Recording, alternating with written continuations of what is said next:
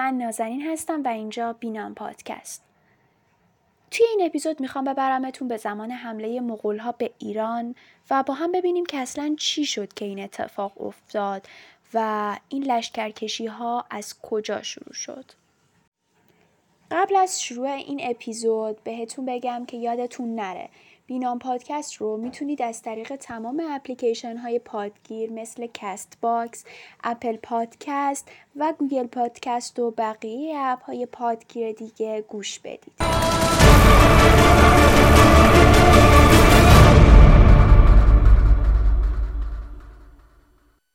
اصلا مغول ها کی بودن؟ نمی‌دونم چقدر از داستان حمله مغولا به ایران اطلاع دارید. اما دوست دارم اول بریم به اون زمان و ببینیم کلا مغول ها از کجا اومدن ریشهشون چیه و چه جور آدم هایی بودند.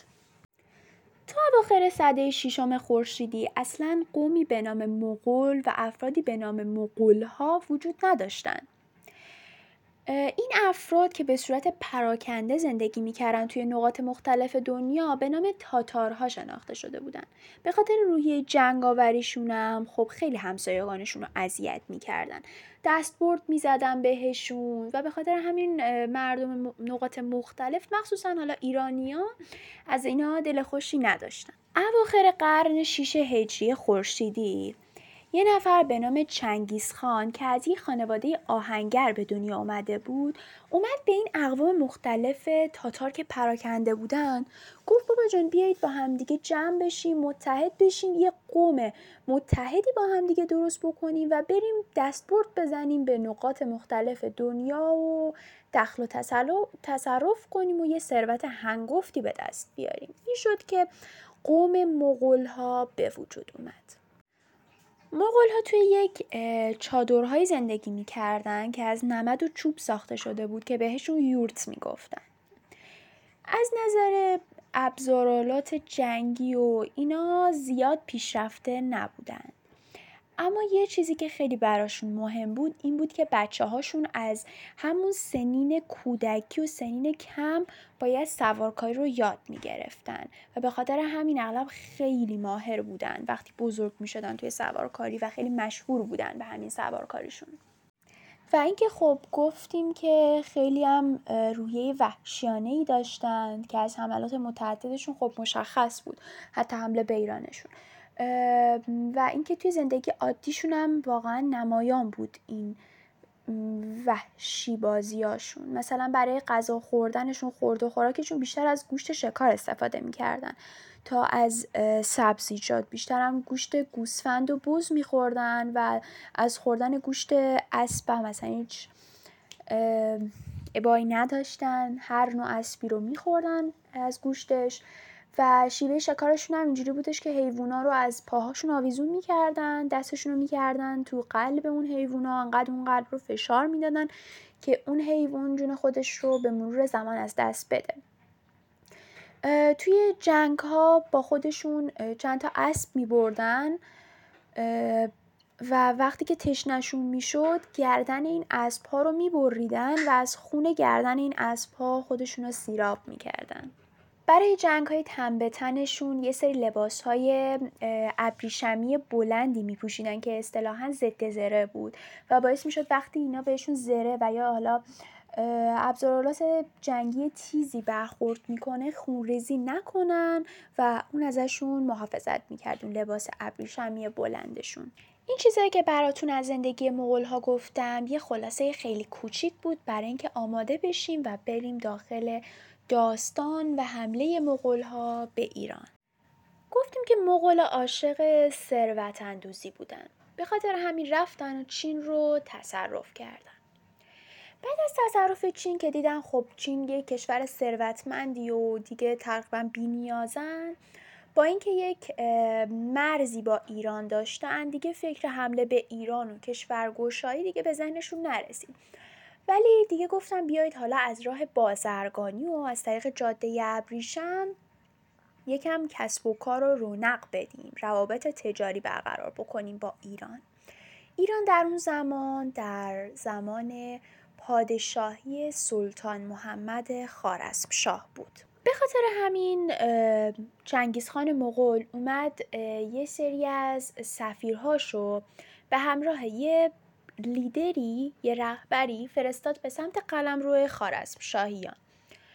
وقتی اینا رفتن و به سلطان محمد همچین پیشنهادی رو دادن از طرف, از طرف چنگیز خان اینکه بیا با هم دیگه روابط تجاری داشته باشیم سلطان محمد اول به خاطر حالا نامه ای که نوشته شده بود از طرف چنگیز خان و توش فرزند خطاب کرده بود سلطان محمد رو خشمگین شد این لیدر گروهی که چنگیز خان فرستاده بود اومدش چنگیز اومدش سلطان محمد رو آروم کرد و گفت عصبانی نباش و اینا بیشتر فکر کن تا تونست مجابش بکنه که این روابط رو قبول بکنه.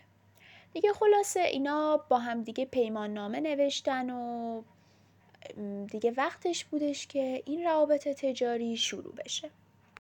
بعد از این قراردادی که بین مغول ها و سلطان محمد خارزمشاه بسته شد به خاطر همین چند تا از تجار ایرانی رفتن به سمت چین و به قلمرو چنگیزخان مغول.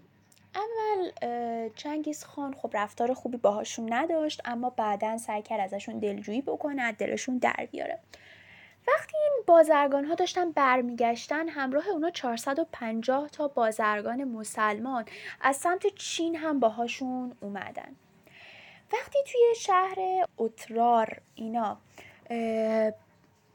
کاروان زده بودن وایستاده بودن استراحت می‌کردن حاکم شهر اترار که اسمش قایرخان بود و از قضای نسبت فامیلی هم با سلطان محمد داشت می‌بینه که اینا خیلی ثروتمندن و اینا چشم طمع میدوزه به اموالشون و علکی میره به سلطان محمد خبر میده که آقا اینا جاسوسای چنگیزخان مغولن. سلطان محمد هم که حرف قایرخان رو قبول می‌کنه و میگه آره چنگیزخان داره از اعتماد ما سوء استفاده می‌کنه. دستور میده که همه اون 450 تا تجار مسلمونی که از سمت چین و از طرف چنگیز خان اومدن و سر بزنن و همه اونا رو قتل عام می‌کنه. چنگیز خان بعد از اینکه خبر قتل عام 450 تا از تجار مسلمون کشور خودش بهش می‌رسه خب خیلی عصبانی میشه. ولی بازم سعی می‌کنه خودش رو کنترل بکنه چون این روابط بازرگانی خیلی براش مهم بوده. میاد از یه راه دیگه عمل می‌کنه. یه نفر از سفیرهاشو به همراه دو تا از سربازای مغولیش میفرسته به سمت قلمرو خارزم شاهیان وقتی اینا به قلمرو می‌رسن از طرف چنگیز به سلطان محمد خبر میرسونن که آره شما قایرخان رو تسلیم ما بکن از ما عذرخواهی بکن ما هم از گناهت بگذریم و دوباره روابطمون رو از سر بگیریم. سلطان محمد این کار رو نمی‌کنه قبول نمی‌کنه و به جاش میاد دست به یه کار احمقانه می‌زنه. و اون سفیر رو گردن می‌زنه و دو تا همراه مغول اون سفیر رو با ریش و سیبیل بریده برمیگردونه به سمت قلم روی چنگیزخان و این یعنی شروع یک جنگ خونی بعد از این اتفاق جنگیزخان مغول تصمیم خودش رو برای حمله قطعی به ایران می‌گیره و با یه سپاه و یک برنامه ریزی دقیقی به سمت مرزهای ایران حرکت می‌کنه. سلطان محمد که خب فکر می‌کرد خیلی قوی تر از چنگیز خان و مغول ها و این اقوام بیابانگرد و وحشی هستش و سپاه بزرگتری هم داره می‌تونه خیلی راحت غلبه بکنه به این مغول ها و اونا رو وادار به عقب نشینی و عذرخواهی بکنه. اما دشمن نظر دیگه ای داشت. چنگیز خان سپاه خودش رو به چهار بخش تقسیم کرد و سه تا از پسرهاش رو هم توی این سپاهیان گنجوند و اونا رو به سمت مرزهای ایران راهی کرد. البته یه سری شواهد و نوشته هم وجود داره که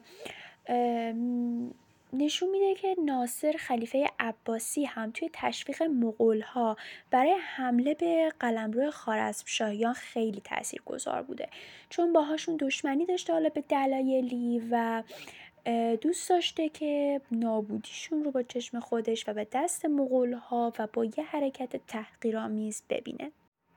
هر حال مغول ها را افتادن به سمت ایران و رسیدن به شهر اترار که توی کشور قزاقستان کنونی هم هستش چنگیز خان دو تا از پسرهاش توی یه نقطه گذاشت که شهر رو محاصره بکنن و پسر دیگرش رو فرستاد به سمت رود جیهون. شهر اوترار خیلی راحت تصرف شد. کلی از مردم این شهر قتل عام شدن و حاکم شهر که اون 450 نفر سفیر رو قتل عام کرده بود توسط مقولها به فجیع ترین شکل ممکن کشته شد. بعد از شکست و تصرف تحقیرآمیز و خیلی زود شهر اوترار ها به سمت شهر بخارا حرکت کردند. خیلی راحت تونستن این شهر رو بعد از سه روز و با قتل عام بیش از هزاران نفر از ساکنان این شهر تصرف بکنن و خیلی از زنها و کودکان رو به بردگی بگیرن. بعد از تصرف بخارا به سمت سمرقند حرکت کردند. سمرقند یه شهر خیلی مهم بود برای سلطان محمد از این جهت که خیلی از غنایم و ثروت‌های خودش رو که به دست آورده بود توی این شهر ذخیره کرده بود. به خاطر همین کلی از سپاهیان و سربازهاش رو توی این شهر قرار داده بود که به هیچ وجه اجازه ندن که شهر سقوط کنه. برخلاف تعداد زیاد سپاهیان توی شهر سمرقند این شهر فقط تونست سه روز در برابر حمله و محاصره مغول ها دووم بیاره. در صورتی که با وجود این همه تعداد زیاد سپاهیان انتظار می‌رفت که تا چندین سال بتونن محاصره رو کنترل بکنن و حتی اجازه ندن که مغول ها شهر رو تصرف بکنن. اما متاسفانه این اتفاق نیفتاد و سمرقند هم به خون کشیده شد. بعد از شهر سمرقند حرکت کردن به سمت شهر گرگانج. شهر گرگانج یک شهر فرهیخته ای بود که محل زندگی شاعرها و ادیبهای زیادی بود. برخلاف انتظار که فکر می‌کردن خیلی راحت و سه روزه مثل شهرهای دیگه می‌تونستن این شهر رو تصرف بکنن اما مردم و سپاهیان توی این شهر تا یک ماه و بر اساس یه سری اسناد بجامونده تا 6 ماه اجازه ندادن که شهر سقوط بکنه. بعد از اینکه شکست خوردن و نتونستن مقاومت بکنن در برابر مغول ها مغول ها که خیلی خسته شده بودن و خسارات زیادی رو متحمل شده بودن و خیلی از افراد و سپاهیانشون کشته شده بودن توی این شهر خب خیلی از کتابخونه ها رو آتیش زدن و تقریبا خیلی از کتاب های مهم از افراد بزرگ توی اون زمان توی کتابخونه ها به آتیش کشیده شد و چیزی ازشون باقی نموند. بعد از اون صد جیهون رو شکوندن و باعث شدن که شهر زیر آب بره. و شهر رو کاملا نابود کردن و تمام سکنه شهر رو سر زدن. و حالا بریم به سمت قلمرو شاهیان و ببینیم اونا دارن چه کاری انجام میدن برای دفاع از شهر. همونطور که گفتیم سلطان محمد خیلی به خودش امیدوار بود و می‌گفت که توی اولین رو در روی با مغول ها اونا رو شکست میده و وادارشون می‌کنه به عقب نشینی. اما برخلاف انتظارش دید که مغول ها خیلی خیلی بیشتر از اون چیزی که فکرشو می‌کرد خوب عمل کردن. و به خاطر همین توی اولین رو در رویش توی شهر اترار با سپاهیان مغول ترسید و متاسفانه فرار کرد. که خود همین فرار سلطان یک کشوری باعث وخیمتر شدن اوضاع اون زمان تو ایران شد. سلطان محمد به همراه یه سری از سپاهیانش و اطرافیانش تصمیم به فرار گرفت. همین فرار سلطان محمد باعث قتل عام خیلی از مردم در شهرهایی شدش که هنوز چنگیزخان بهشون حمله نکرده بود اما خب توسط این افرادی که مأمور مرگ سلطان محمد بودن خیلی از افراد این شهرها قتل عام شدن و خب روحیه سرکوب و شکست و افسردگی توی سرتاسر سر ایران توی اون زمان حاکم شده بود. سلطان محمد به فرار خودش ادامه داد و خب طی مسیرش از خیلی از ممالک و کشورهای دیگه کمک می‌گرفت و اونها هم خب تا جایی که می‌تونستن یه مقدار کمک بهش کردن برای فرارش. تا اینکه توی یه جزیره کوچیکی به نام جزیره آبسکون توی دریای خزر پناه گرفت و انقدر اونجا موند تا بالاخره جون خودش رو از دست داد. البته سپاهیان مغول دستشون بهش نرسید. اما قبل از مرگش سلطان محمد خارزمشاه برخلاف انتظار مادرش جلال الدین پسرش رو جانشین خودش کرد.